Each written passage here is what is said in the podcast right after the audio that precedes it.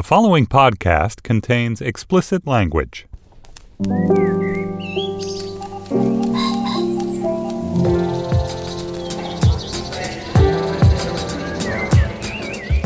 I'm Stephen Metcalf, and this is the Slate Culture Gabfest Wingless Thrush Edition. It's Wednesday, November 28th, 2018. On today's show, The Ballad of Buster Scruggs. It's the latest from the Coen brothers. This one is uh, both in theaters and streaming on Netflix simultaneously. And then Elena Ferrante's Neapolitan novels, her four volume literary masterpiece. It's now a gourmet streamer on HBO. We'll discuss with Slate's own Willa Paskin. And finally, the art, the challenge of adapting novels to the screen. And uh, joining me today is uh, God, yeah, I'm so Pavlovian. I'm so close to just saying Slate's editor in chief. Uh, you got, I don't know, you got some fancy title over there in Los Angeles. What is it? The deputy managing editor uh, at the Los Angeles Times. Okay. Let's let's see how long it's going to take Steve to learn that title. I'm betting on about two years. I think, but you know, it's a kind of rate of change problem. It's like a train leaves Chicago at 2 p.m. heading towards New York, but one leaves New York. It's a question of whether she's made editor in chief of the LA Times before I actually learned this. So I'm just going to say uh, Julia Turner, uh, editor in chief of the LA Times. And of course, Dana Stevens, Slate's film critic. Hey, Dana. Hey, hey, Steve. All right, let's dig right in. The Ballad of Buster Scruggs. It's the latest, as I said, from the Coen brothers. It's both on Netflix and in theaters. What it is is really an anthology of short films about the Old West. Opens on an image straight out of John Ford, buttes and canyons under a huge sky, and ends on a on another really taken from John Ford, a group of comically mismatched travelers in the stagecoach. In between, we meet a limbless thespian, a dandy gunslinger, a singing prospector, varmints, and quote unquote savages. The six miniature films feature Tim Blake Nelson, James Franco, Liam Neeson, Tom Waits, who's wonderful, Zoe Kazan, who's also wonderful, I should say, Tyne Daly, various others. Why don't we listen to a clip? You gentlemen mind if I take his spot? If and you play his hand.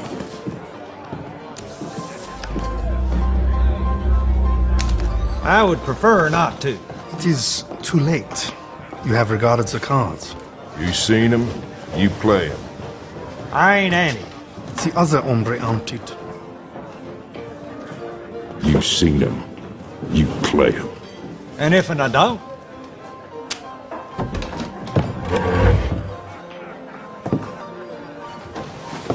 Play them cards, Fancy Dan.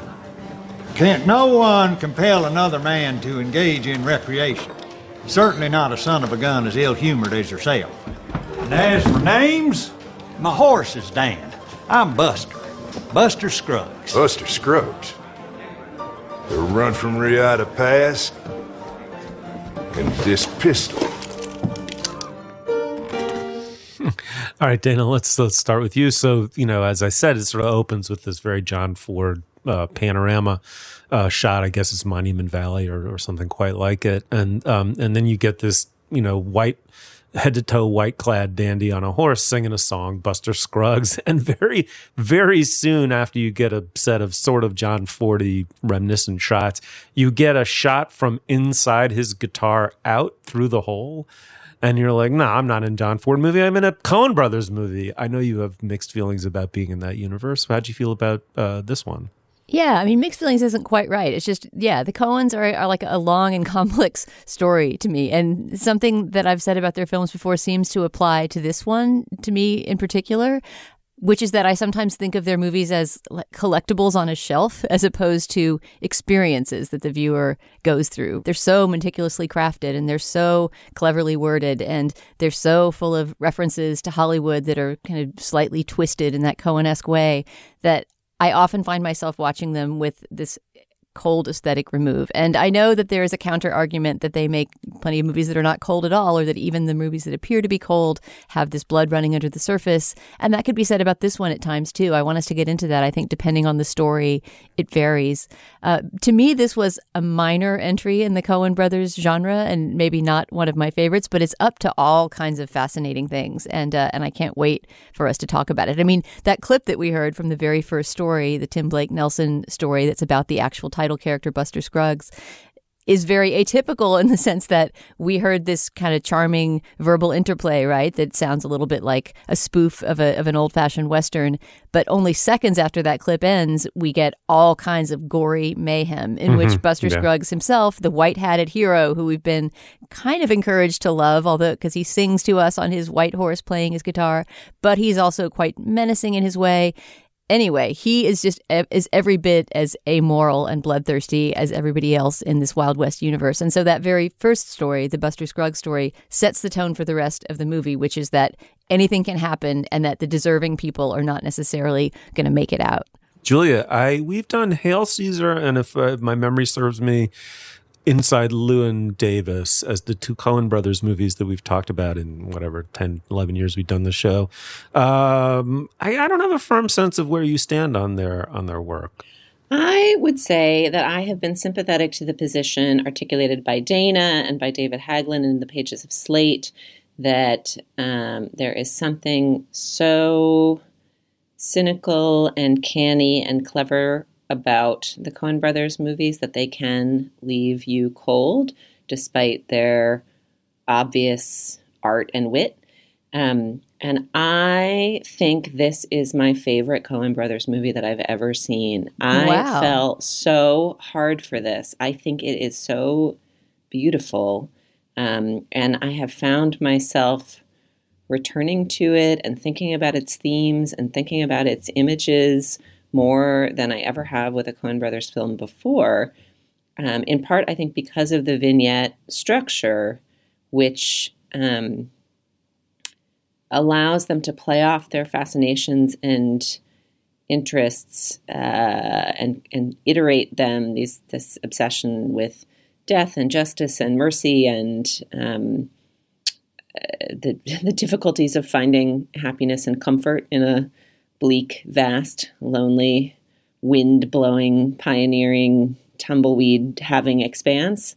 Um, so beautifully and i can't quite i can't quite put my finger on it i mean in a way this movie almost felt like a poem with each little chapter being its own verse and something you could pick over and interpret later and i am aware of the fact that calling something poetic is often a critical cheat way to be like, it was just kind of beautiful and I loved it. I'm not sure what it meant, but ooh, it was poetic. But um, I loved this film. I loved this film. I keep thinking about it. I can't stop thinking about it. I will split the difference here. I mean, I, I, I agree with Dana that there's something about the coldness and kind of exquisite wit uh, that's very distancing about the Coens and their best movies I cherish. I mean, one of my half dozen, dozen favorite movies of all time is Miller's Crossing. I just think it's a complete masterpiece. When they hit a high every few movies, they, they've made, you know, just an enduring, enduring film. But, um,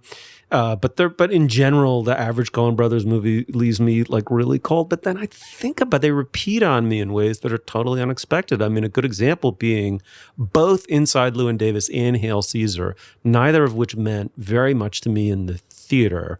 Uh, but stayed with me because they've thought they've thought so. It's not only that they are meticulous. Uh, and it's not only that their production design and their cinematography are exquisite; it's that they've they're they're thematic thinkers in a way that isn't necessarily very common in American movies, even independent American cinema. And they are really, really trying to think through, you know, what is this bizarre eternal return of the same of the person who wants desperately to be famous, Llewyn Davis, but isn't Bob Dylan? Like, so what's the difference between genius and talent? You know, and isn't being a talented person in its own way a kind of purgatory in which you're just destined to repeat over and over and over again uh, the facts of your own mediocrity or hail caesar which is like well what kind of an empire is the american empire in relation to its desire to make in the 19 i guess 50s or whenever gi- you know gigantic um, uh, uh, spectacular movies about the roman empire? And and you know, similarly here, this is a movie. It's like you you learn very quickly that this is a this is a movie. The Buster Scruggs is a movie about American sociopathy, luck and destiny, um, and death or whatever. And and um and it follows through rigorously on each one of those in a way. And and and what made me like it more than the average Coen Brothers film is that it begins with utter coldness, right? It's as nihilistic as their humor gets. Buster Scruggs is a un, total unrepentant through and through sociopath. He's a, a, really disturbing character in a way. And I thought, if this is the whole movie, I mean, I knew it was in, you know, vignettes, but if, if this is the tone of the whole movie, I can't take it. And they, and it just gets more and more tender until you get to the Zoe Kazan one, which is, a tour de force, I think, and is remarkable. And then the final one, which is the most thematically definite of it, which is they're all arguing. I won't, don't don't want to give anything away, but they're all in this coach, these mismatched, you know, comical frontier people, like a French guy and a you know overly rigid, you know, American Victorian religious zealot, and on and on. And they're and they're they're they all have a theory about how d- humanity divides into two kinds of people. But as they babble on, you realize the force of the segment itself lies completely elsewhere and the possibility that the two kinds of people are the damned and the saved or whatever.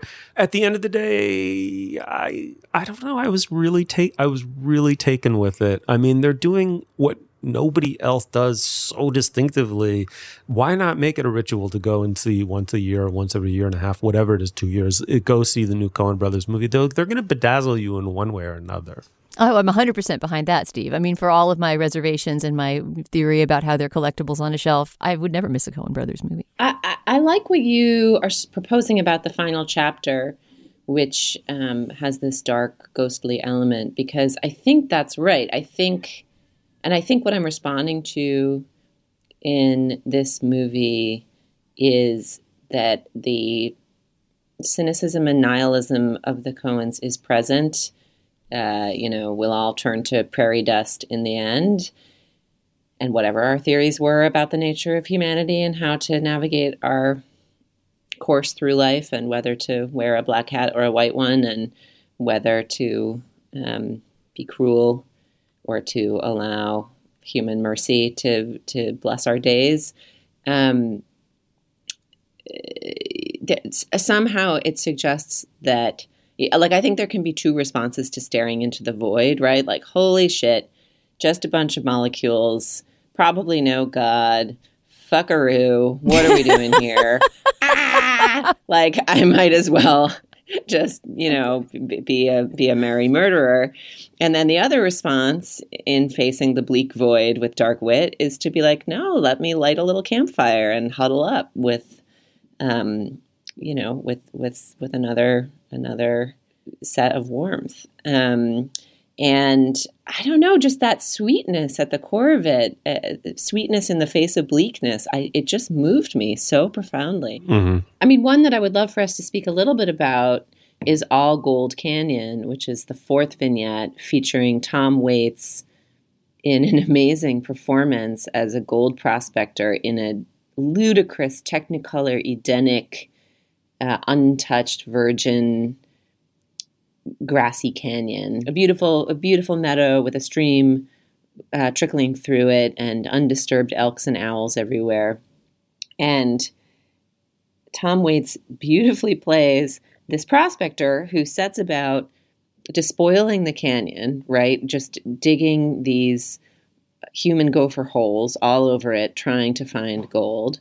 Uh, and you know, we we see as the skeptical owl and the skeptical elk look on at this madman who's turning Eden into a sad rubble heap.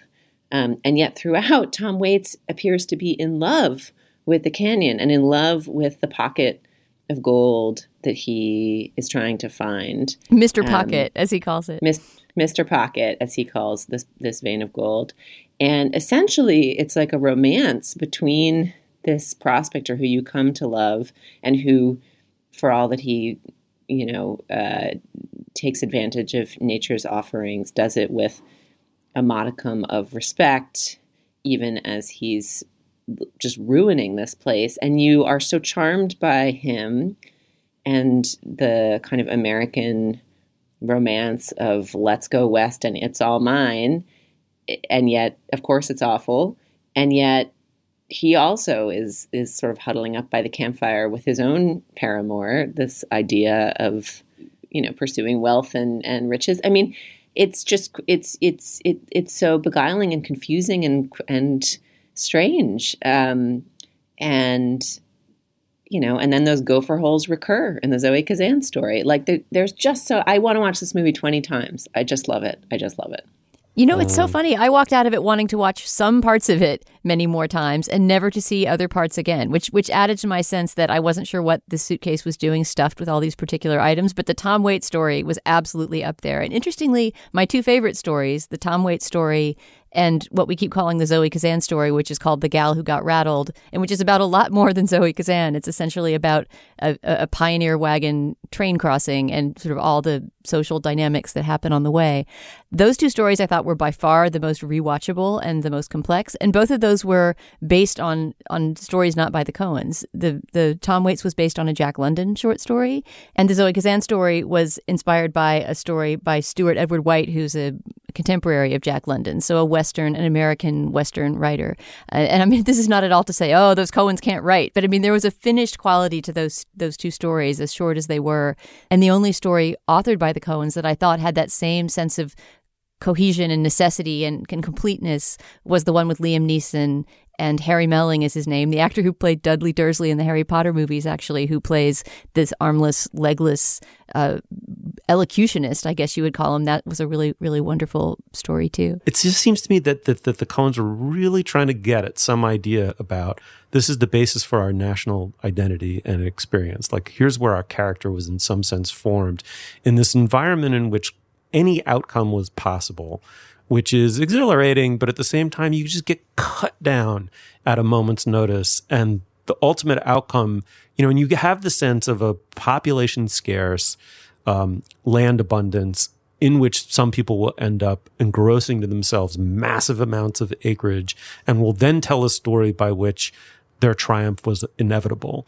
And um, and what I love is they're getting it about uh, getting at how not inevitable that was, how unearned that arrogance is going to seem. We we've imagined that there's some ultimate justice, but it lies behind this last doorway that you see at the end of the movie, and you are not going to be told what it is. And it's that discrepancy, I think, that that, that the whole movie's getting at in this really smart, really interesting way. That's such an interesting theory of the case, Steve. I feel like I'm going to keep that set of ideas in mind the next time I watch it. And, you know, one other thing that I think fits into that analysis is the film's treatment of Native Americans, which is not uh, uh, particularly enlightened. Like it is, they are, they are the Native Americans, they are Indians of Westerns, like hordes of Indians arrive at various points and mete out violence upon the settlers and and they're not uh, characters. They're seen only from a distance. they are a force like nature. They are they're issuing war whoops. They are scalping people. Like the hollywood idea of the native american is not being explicitly problematized or addressed in the movie but i don't i think the movie is doing that very intentionally because of the ideas it is playing with around america's naivety and lack of reckoning around the West. Perhaps that sounds like empty justification for a movie that spoke to me, but it's not an accident that they've done what they've done with the portrayals of Native Americans in the film. I agree it's not an accident because nothing in this movie feels like an accident, but I I'm not able to come up with even a working theory of why they show the savages, and that's a word that Zoe Kazan's character uses about the Comanches that, that might be raiding, might or might not be raiding their wagon train. I don't know why they show the savages in the way that they do. I don't know if it's meant to be a reference or a spoof to the way that they're traditionally shown in westerns if the choice to literally never even give us a close up or a spoken line from one of the native characters is a way of trying to distance us from them or give them their privacy. I, am not sure. I don't think that there's any that they themselves are calling Native American savages. In other words, I don't think that there's active, you know, racial animus on the part of the filmmakers, but there's some hesitation to, you know, in a movie that's uh, overturning all these stereotypes and cliches from westerns and playing with the idea of manifest destiny in the way that Steve talked about. It is odd that those characters are props from old Hollywood, and I'm not quite sure why they they maintain that status when so many other familiar Western cliches are being explored and right. turned inside the, out. The woman in the blue dress, who's a prop in the second story, becomes the protagonist of the fifth story, and the Indians never become the protagonist of the film. Okay, The Ballad of Buster Scruggs. You can see it on Netflix. It is in select movie theaters. It is it is cinematographically exquisite. So I agree with Dana. Seek it out in a movie theater if you can, uh, but check it out one way or another. All right, moving on.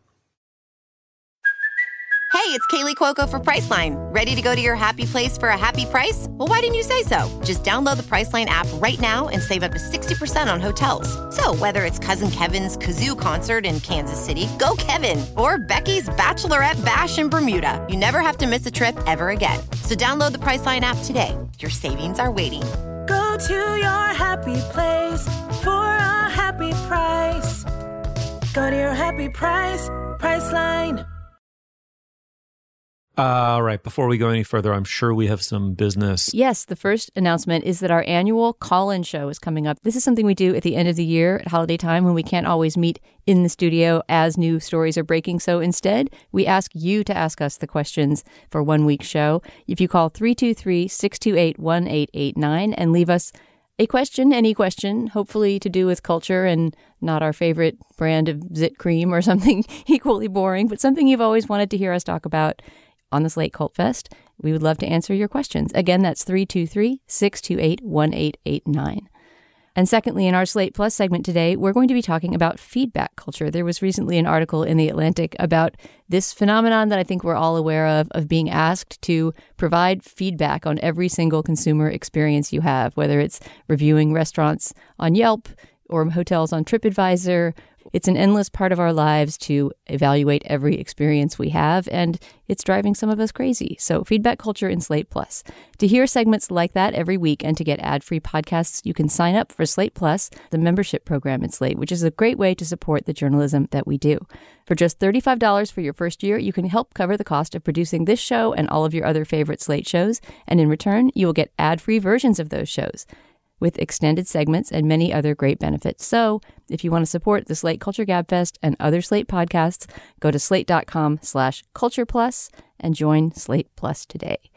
All right, Stephen, back to the show.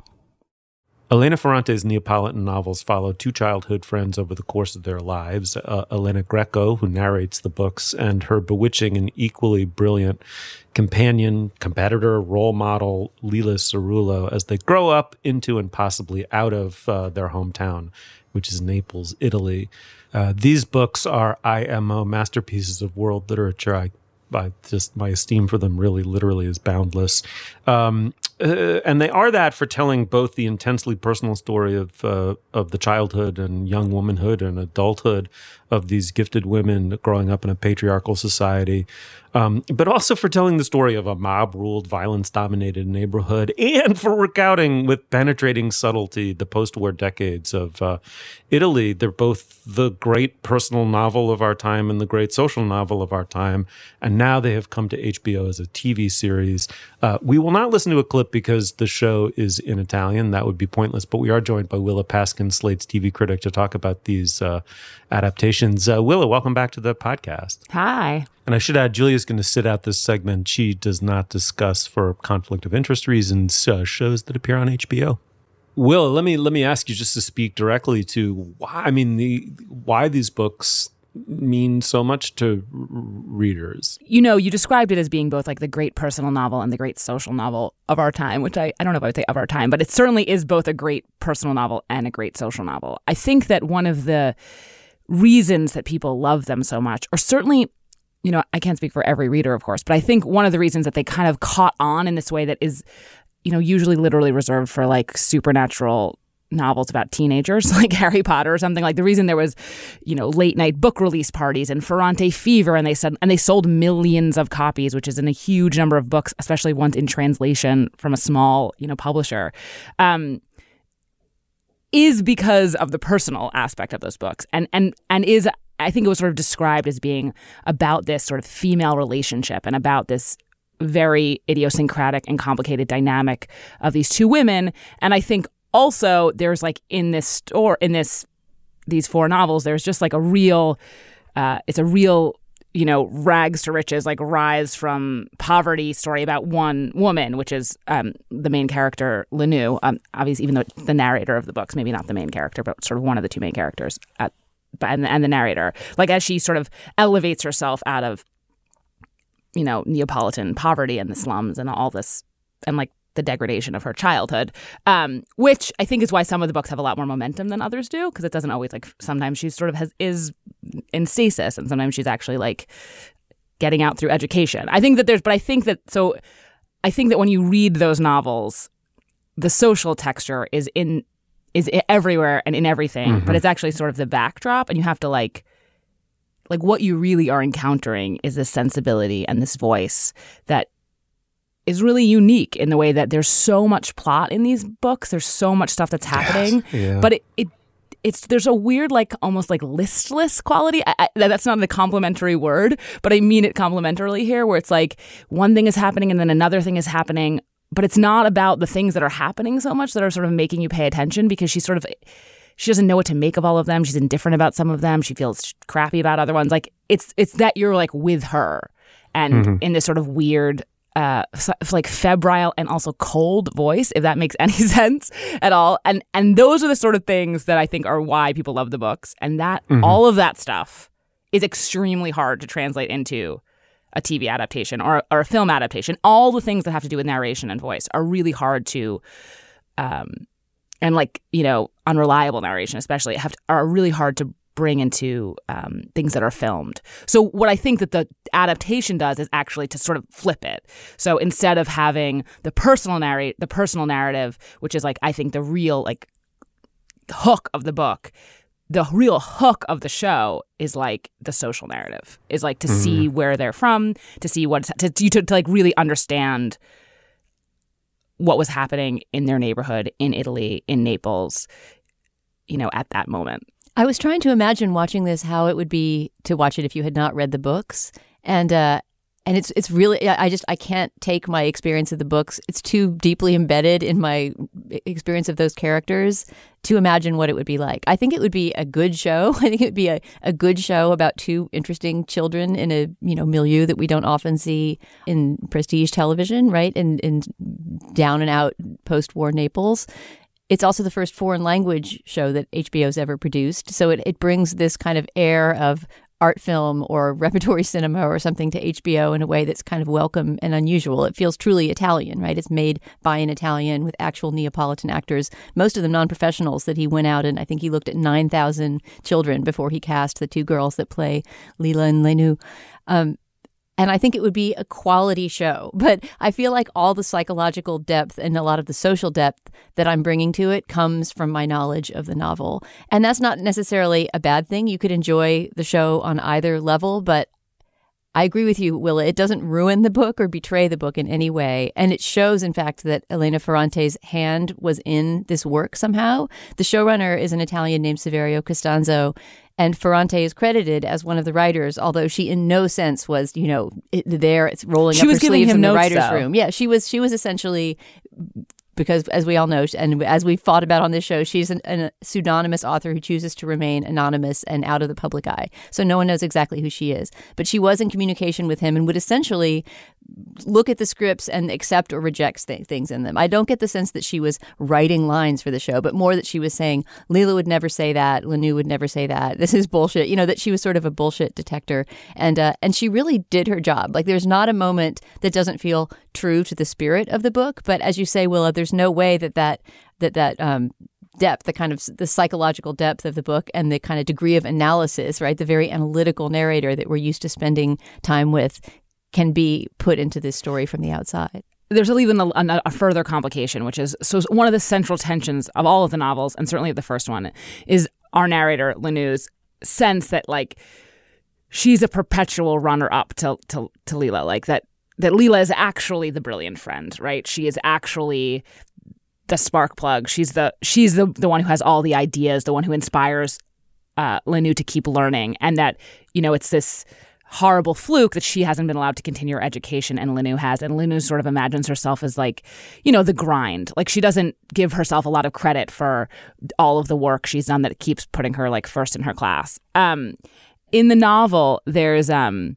you know, she's an unreliable narrator. It's first person. So like you you go along with her understanding of the scenario of of, of her sort of um limbing of her and Lila's relationship.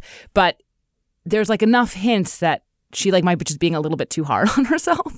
And certainly then, and then there's like the, the, the you know the sort of I won't like this is so ridiculous to call it a reveal, but there sort of is a reveal at, sort of at the end of the um, first book, which has to do with the title that like is literally like a linguistic reveal that I remember being like, oh my God, this has totally changed my like it just really like actually Yeah. like flips your idea about what's happening in the book in a way that's really, I mean, tremendously, amazingly powerful. It's like the best title play I've ever really read. Um, and when you're watching the show, she's not an unreliable narrator. I mean, even though you take her narration, that's not how we process film. Like y- you process film, you, you know, it's not unreliable narration. You feel it feels like you're omniscient, right? It's like actually what's happening. So this sort of imbalance between Lila and Lenu, which is in the books, but is probably a little bit overstated because we're in Lenu's own mind and she's you know downgrading herself so much you know, you see some hints of them trying to compensate for that in the show where like they have people constantly describing Lenu as beautiful or like giving her compliments like she's pretty, even though she doesn't feel pretty. And like the actress has been given sort of acne and like it you can see that they're sort of trying to mess with some of these ideas about Lenu's own feelings about herself, but it just doesn't really work. And all to say that there is like the imbalance that's in the book that is sort of um, balanced out by by Lenu actually being the narrator is really pronounced in the show, where you have Mhm. this introverted, recessed, passive protagonist who's sort of like our point of view character, but all she wants to do is watch Lila, and that's all we want to do too. And that's that is a dynamic in the book, but it's like it's it's heightened in the show to the point that you don't like like what is the point of Lenu, which is not something that you ever feel in the book Right. because in the book she's the one whose voice you're hearing, Right. and that's the whole reason to be reading. Yeah, she's not even like a, a, a Nick in The Great Gatsby. She's not a wishy washy, right? She's not a character who's there just to observe and be a proxy for the reader or something like that. She is a true, beautifully fleshed out person, and it mm. obviously is harder to do that through the show. But can we talk about all the things the show does right? I mean, I was absolutely stunned at how good this was. At the same time, it's it, it, to me it's completely immaterial that it exists because the book it stands for itself. Yeah. But but it's so far from betraying. I feel like, and this must again be Ferrante's hand in it, but obviously it has to condense events and leave things out. But the first episode, for example, which is about how the two little girls meet in the in the courtyard of this Mhm. kind of slum house project that they live in, really touched on every single moment And honestly, from the first book. might be better than like the first 60 pages of the book, which are like really hard. Like the first 60 pages of My Brilliant Friend are like kind of a slog. And after that, it's like glorious. And but mainly it's like because over of the huge number of names that we have to get yeah, to no, know. You don't, yeah. Um, I will say, you know, I and I wrote about this. I reviewed this show, and and one of the things I started out by complimenting and I think it is a very good adaptation. And one of the things I love about it is that I do think it sort of rescues the books in a way from this idea that they're like about female friendship in some kind of like rah rah cheeseball way. I mean, I'm not saying they're not about female friendship, but there's something very um, that's like in the air right now. That's like very you would compliment something by being like it really understands the you know the competitive but loving relationship between women, and you're like actually Lenu and Lila are like. Their relationship is not like anybody else's. Like that is a really idiosyncratic personal dynamic, and it isn't. It is, you know, it's like to say it's about. It's like there's so much else going on. Um, that's a, a part of it, but there's also so much like violence and um, horror and poverty, and like the the show. You cannot like you can't not see all of that stuff. You cannot see you know these girls are growing up. People are getting beat up in the street as like a matter of course Yeah. all the time. Yeah. They're getting beat up as a matter of course. They're and you know they don't think about it. They don't make much of it. Like there's Right. it's very horrifying. Well, and over the Yeah. course of the first book, the action essentially, insofar as there's action, is these two girls growing up, you know, competing in school at first, and then one of them proceeds in school and the other doesn't. And as they grow up, they're discovering together, not necessarily by talking about it, but just by observing it, you know, that the world they're growing up in is a horrible, violent, misogynist abattoir. Right. And Right. Uh, and that's something that will unfold in ever more complex and horrible ways Yes. as they become adults and pursue romantic relationships. But it's set up just beautifully by this show, I think. Not to mention that the two little girls who play them, I've only just gotten into the teenage part, and the teenagers seem great too. And then, of course the course, two you know, little the adults girls are will come great. along. But there's a huge difference in child performers, right, which we've talked about on the show before, between the the one that says their lines properly and has the kind of appropriate expression on their face and hits their mark, and a kid who who really evokes an inner life. And I think both of these two children who are non-professional finds are just magnificent in their parts. Right. I mean, uh, to, to me, the uh, I, I loved everything about the novel and every aspect of it. But the thing that hit me as a you know male reader or whatever over and over again is you know when you grow up in a super provincial mobbed up and um, uh, hyper violent neighborhood, you're used to it. In fact, what's threatening in some way, or more threatening in some ways than the violence in the neighborhood, uh, is the wider world. That the, the idea, and, and what it traces so beautifully over the course of the first two to three volumes is becoming aware that the rest of the world is different, which is enormously alluring and liberating. Uh, but also reacting to it in, in radically different ways. See, seeing that as a as a landscape in which one might transplant oneself and then flourish. Uh, and then you become aware that you grew up in something exceptional and and and very provincial and small minded and in some ways grotesque, or finding the wider world and the and the uh, uh, reflection that it casts back on your provincial world so terrifying and so threatening because you realize that you are rooted in that neighborhood that it's you are bringing its violence and its spite and its retribution with you uh, out into that wider world. And so you stay which is the dynamic between these these two young women. And so one of the things that you get in a narrative uh, that's told visually uh, and, and and doesn't really have that same intimate interior is you is you get right from the beginning how brutal the neighborhood is uh, and how physicalized and dominance based the male relationships are within which these very fragile tiny young girls have to grow up. And and that just it's, it's enormously powerful in the book. It's enormously powerful in the tv series. I love the adaptation. I just want to say quickly one reason why, which is that you read these four books and you feel like I personally felt like they're masterpieces and I'm going to carry them with me for the rest of my life. And rereading them is, you know, inevitable at hopefully at least two or three more times before I keel over. And, and you get this, but it's too soon for me to go back and reread them now. But I get to go back to the beginning. I get to re experience this extraordinary st- story. This, I hate to use the word, but these two journeys, which are just, I, am just, I mean, I'm, I'm over the moon. I, and I want, and one last thing, please read the books before you see this. I, I do think you'll be aided in having read them in understanding the show, but also they are these, this, you know, there's only so much of this novel that can be captured by a film, no matter how, uh, um, you know, um, uh, faithful it honors the original material. So that's where I come out on it.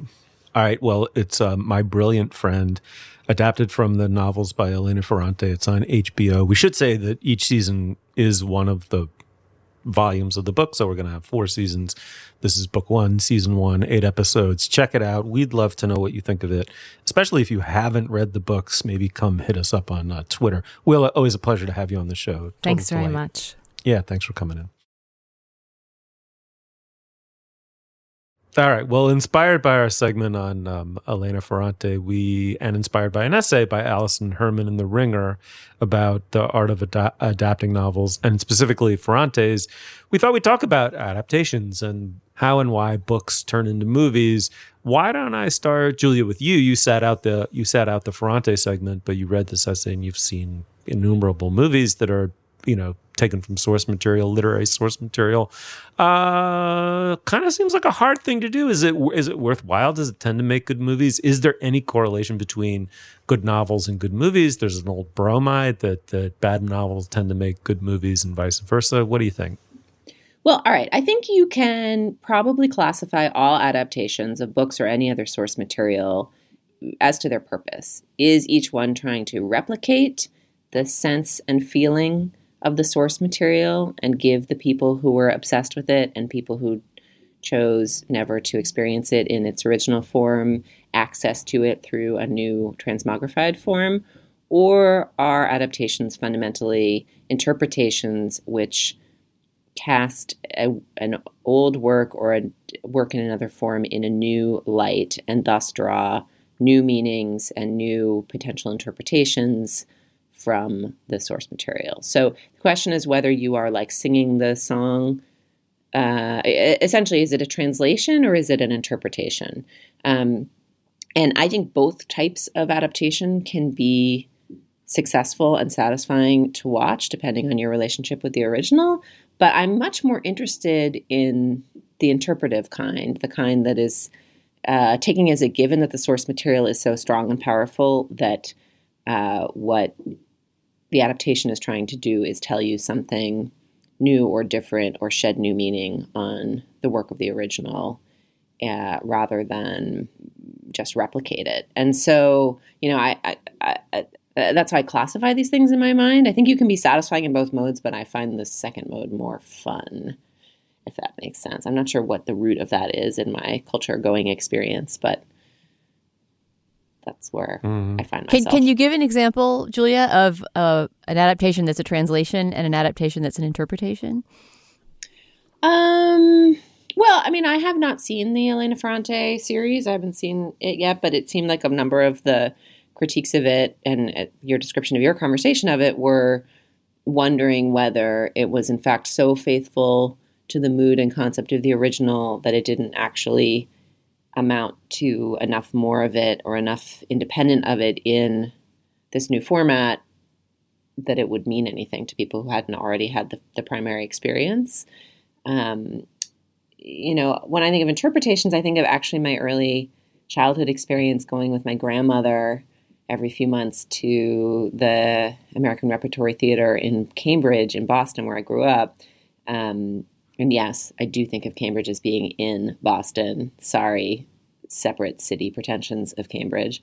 Um, where I got to see Shakespeare's works, you know, done in the in the kind of repertory theater style where it's, you know, a punk a punk Hamlet and a you know it's it, the, the the fun of just knocking about an old Shakespeare text and putting it on the moon or in Nixon's White House or wherever you decide to put it.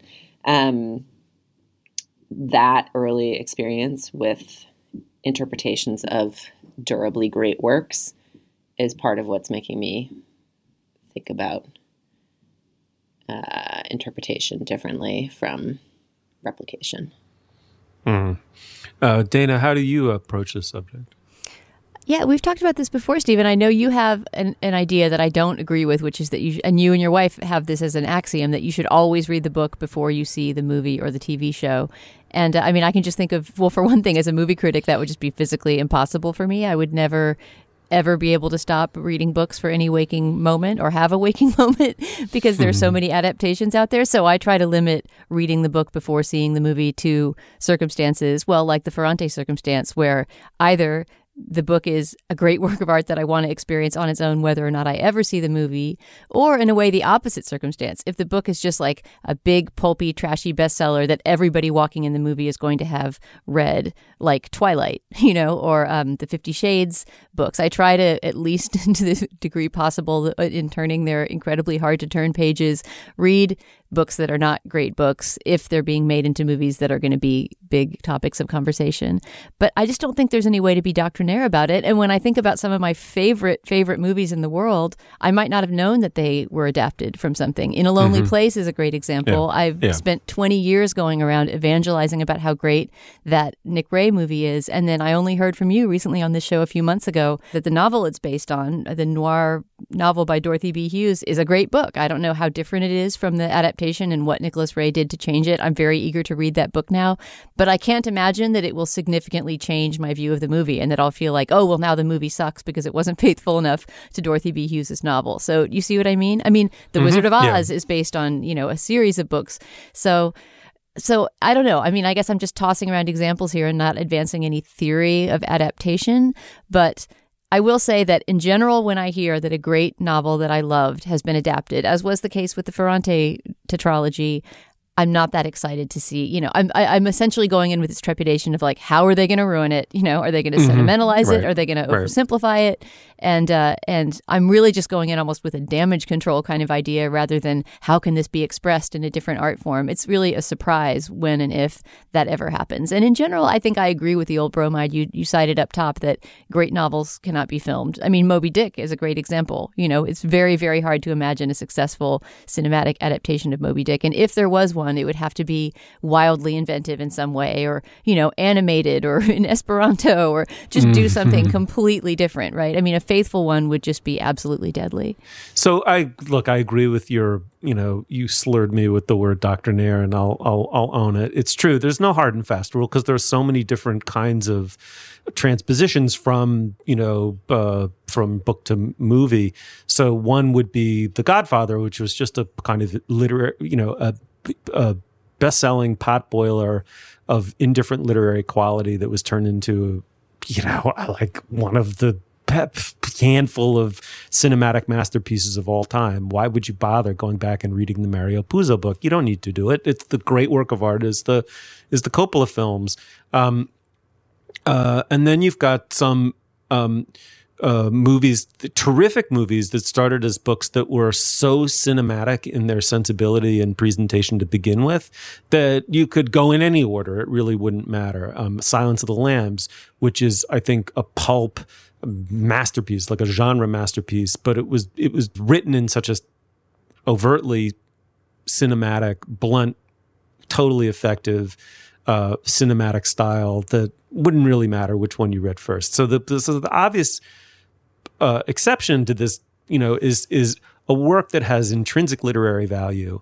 If you do read it after seeing it, you are going to have the. I mean, you know, movie stars implant. You know, that the, their whole the whole business of movies is to deliver images of human beings into your head that feel indelible and completely inseparable from the characters that they're portraying. You are going to simply re experience the movie in your head if you begin by seeing the, the movie. But I want to talk about a phenomenon, Julie. I wonder if you've sort of picked up on this too, is, is what that I find really interesting, which is you now have long form television as the dominant visual screen based uh, form storytelling and as everyone says, this means that it's novelistic, the sort of novel on TV. So you're getting this kind of cross hybridization between novel writing and TV writing. We could call this kind of the marathon man category. You know, William Goldman, who we talked about last week, you know, wasn't always sure whether he was going to write a novel or a screenplay because he was capable of doing both. And sometimes he would write a screenplay and sometimes he would write a novel and then he would adapt a novel you know, i.e., Marathon Man. And you're now getting more of that. You're getting novel, and also because TV is now prestige TV, you have really avowedly literary people watching a lot more of it, believing that it's an art form, and not just a popular art form, but a serious art form, um, and assimilating it into their writing styles. You have tons of novelists in writers' rooms uh, and tons of novelistic material that wouldn't really reduce down well to a two hour television show now being made into multi part, multi season episodic TV. This cross hybridization, it seems to me, means that you know that adaptation is going to become absolutely a a total common art of the screenwriter. Every screenwriter is going to have to learn how to do it, but also novelists are just thinking in terms of visual and or cinematic images because there's not such a deep conflict anymore between um, the page and the screen. Yeah, I don't know yet whether Hollywood's obsession with you know original IP and almost everything be and being an adaptation of something, whether it's the concept of a Lego brick or an actual story, um, is beginning to change the way people think about other works that they make. I think it is affecting what types of people who are inclined towards writing choose to do and what forms they choose to write in. Like, I think less about the novels that are written to optimize adaptation than the fact that people who might have written a novel, you know, in a different era now might be just writing on a TV show instead.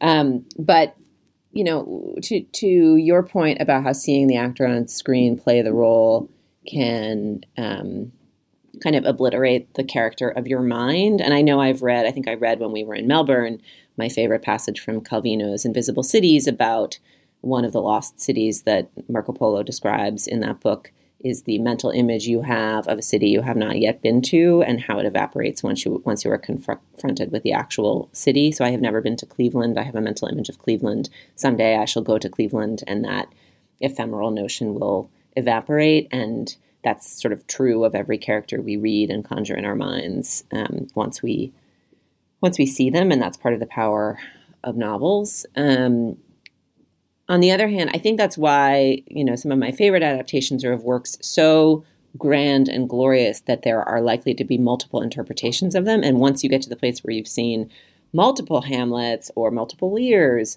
or multiple Elizabeth Bennet, um, then you you you begin to feel less like each interpretation is poisoning the thing you experienced in the text. So I know that uh, Dana is not a particular fan of Keira Knightley's. I am not certain that the Pride and Prejudice featuring Keira Knightley is the best Pride and Prejudice adaptation ever. However, I love the production design of that one so much. You know, when I think about, I think here I'm comparing the Keira Knightley Pride and Prejudice to uh, various Jane Austen adaptations in the 90s, particularly Emma Thompson in Sense and Sensibility.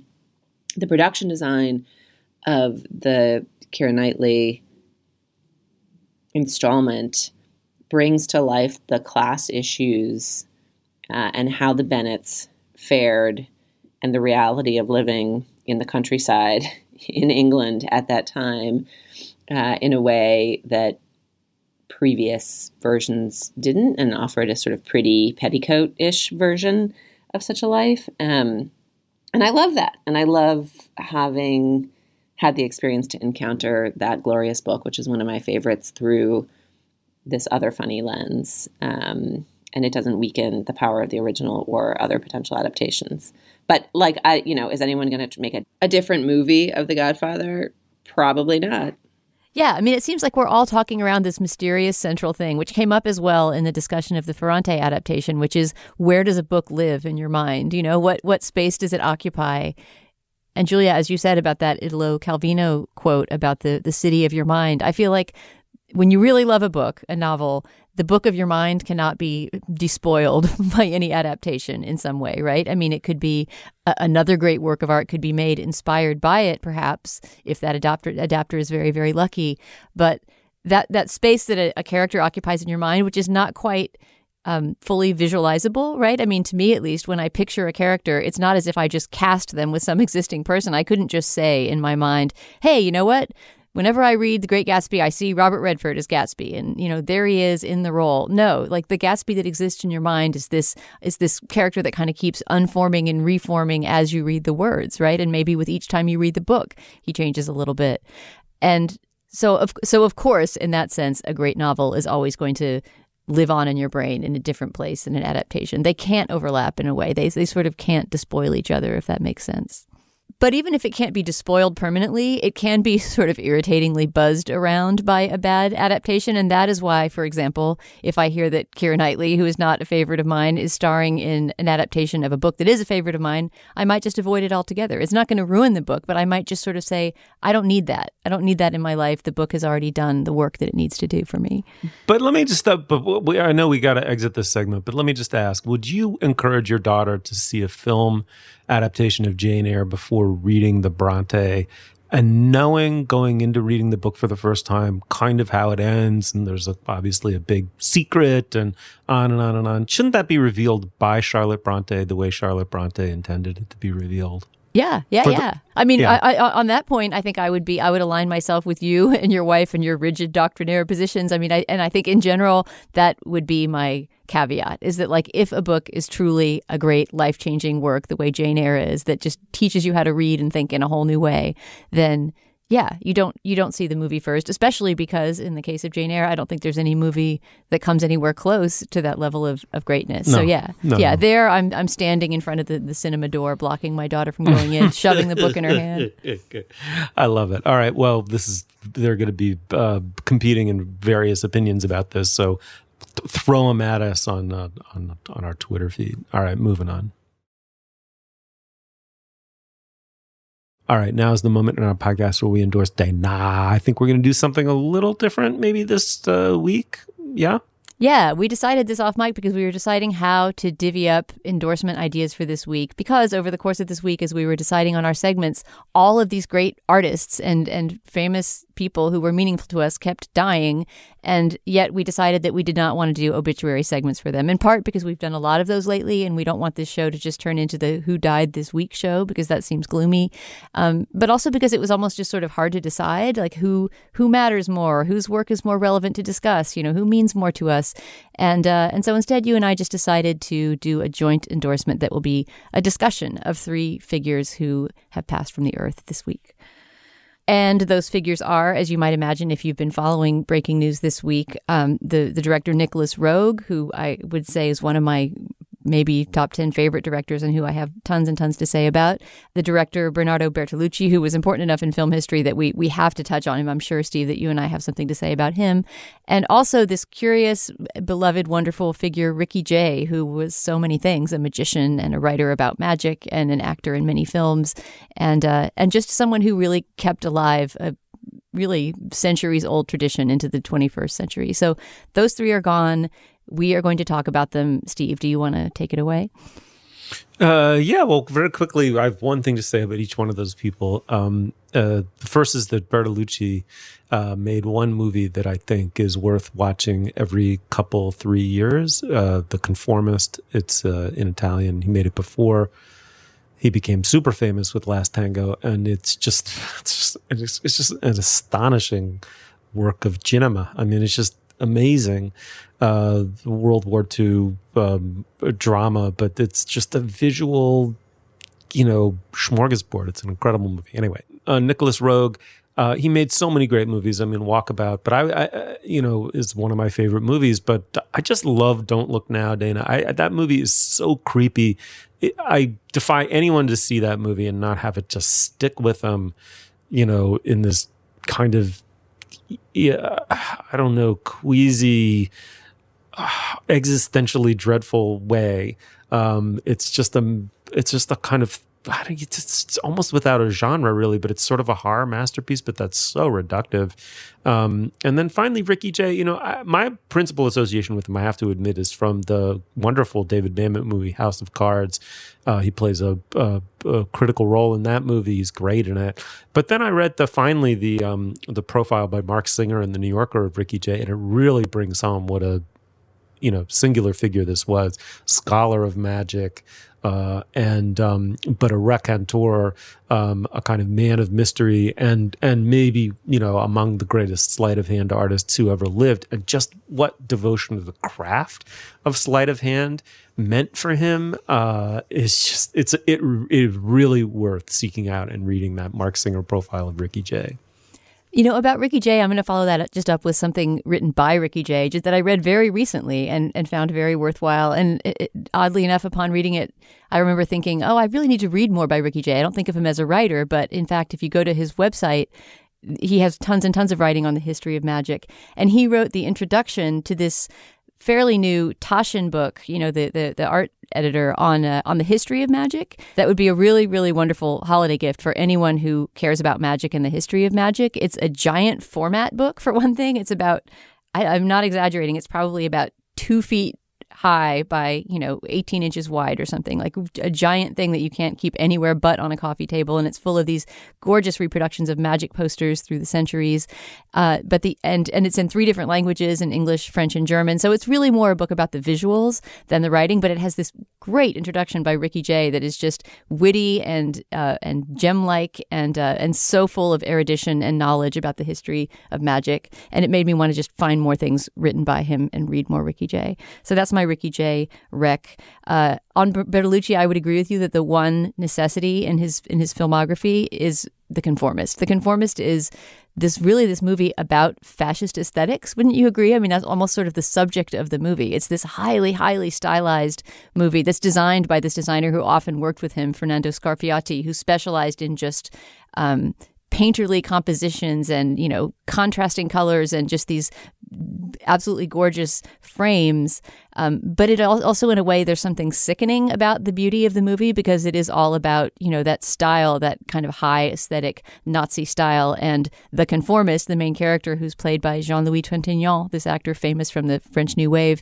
sort of slowly gets seduced almost in a sort of banality of evil way. He's just this mediocre guy who sort of slowly gets seduced into into fascism. And the movie almost operates on you in the same way that the beauty you find yourself responding to ends up being the same thing that sickens mm. you. And uh, it's just it's a it's a really extraordinary work of art. Again, I'm just such an evangelist for the big screen lately, but maybe now that Bertolucci has gone, they will bring back retrospectives of his work on the big screen. And I would absolutely send people to see really any of his movies, but most particularly The Conformist on the big screen. Um, And Roeg, oh my God, Roeg is a whole story unto himself. I really wish I could have written an obituary for him, um, but it was the holiday weekend and I was just not able to do it. But Nicolas Roeg is just unique among American filmmakers. There's nobody else. He didn't start a school, you know. He doesn't. He doesn't really have disciples. There's no one else who can do what Nicolas Roeg can do, and he does it all with editing, with color, with tools that only the camera provides you. Wouldn't you agree, Stephen? I mean, the, Oh, the yeah. terror, the utter unsettling terror that you describe in Don't Look Now doesn't really come because of the things that happen. I mean, there are a few jump scares, there are a few moments that you can cite as that scary thing that happened, but it really is all the match cutting and the use of color and the mood and the music. And there's something with time that he does in so many of his movies. Lots of people were writing about this wonderfully after he died, and maybe we can post some links to the places that wrote about it best. But he had this way of bringing different timescapes into one timescape in his movies so that all his Hmm. movies in a way are about time travel. Of course one the man who fell to earth with david bowie is also about space travel. Um, but walkabout which you mentioned which is the story of these two uh, white children australian children who get lost in the australian outback and they run into this aboriginal teenager and kind of have this walkabout journey together right is this movie that blends time frames in a crazy way where even though this is happening in the present day it was made in the early 70s you'll see these flashbacks to colonial not even quite flashbacks you'll just see images from colonial Hmm. australia and kind of realize oh that is happening sort of in history or in their minds in the desert and it's sort of happening in this place that no other filmmaker even tries to posit and don't look now actually uses the idea of psychic phenomena the idea that donald sutherland the main character has some kind of um, second sight uh, to, to bring different time frames and places into into play in the present. Anyway, I mean the way that he does that is so sophisticated that I'm describing it really really poorly. But I would send people to almost any Nic Roeg movie, but maybe Don't Look Now being his masterpiece. I would also note that Filmstruck, which is still around for a few more precious days before they shut it down at the end of November, has all of Nicolas Roeg's movies. So if you want to just go and completely binge out, if you're a Filmstruck subscriber, now is the moment to do it. Mhm. Fantastic. Julia, what do you have? Uh, this week, I am endorsing something we discussed in its early episodes, um, and which I have stayed with, uh, and which is so good. I would like to endorse season three of Serial, which I think is extraordinary and a truly profound piece of journalism, and has just gotten deeper and better and richer and more interesting. Uh, and built on the promise of the few episodes that we discussed when we discussed it several months ago when it first began dropping, um, the way in which that team has complicated their storytelling and uh, changed their ambitions in terms of the scope of the types of stories that they want to tell about the criminal justice system is mind boggling, galvanizing, inspiring from a journalism and storytelling perspective. It's just so excellent. So if you have not yet tuned into season three of Serial, uh, or if you have only idly been following along, I would encourage you to cue it up and keep listening. All right. Well, I, for all intents and purposes, have endorsed already. So that's our show. Thank you so much, Julia. Uh, my pleasure. Thanks, Dana. Thank you, Steve. You'll find links to some of the things we talked about today at our show page. That's slate.com slash culturefest. And you can email us at culturefest at slate.com or drop us a note at our Facebook page. That's facebook.com slash culturefest. We do have a Twitter feed. We'd love to hear from you there. It's at Slate Cultfest. Our producer is Benjamin Frisch. Our production assistant is Alex Barish for Dana Stevens and Julia Turner. I'm Stephen Metcalf. Thank you so much for joining us. We will see you soon.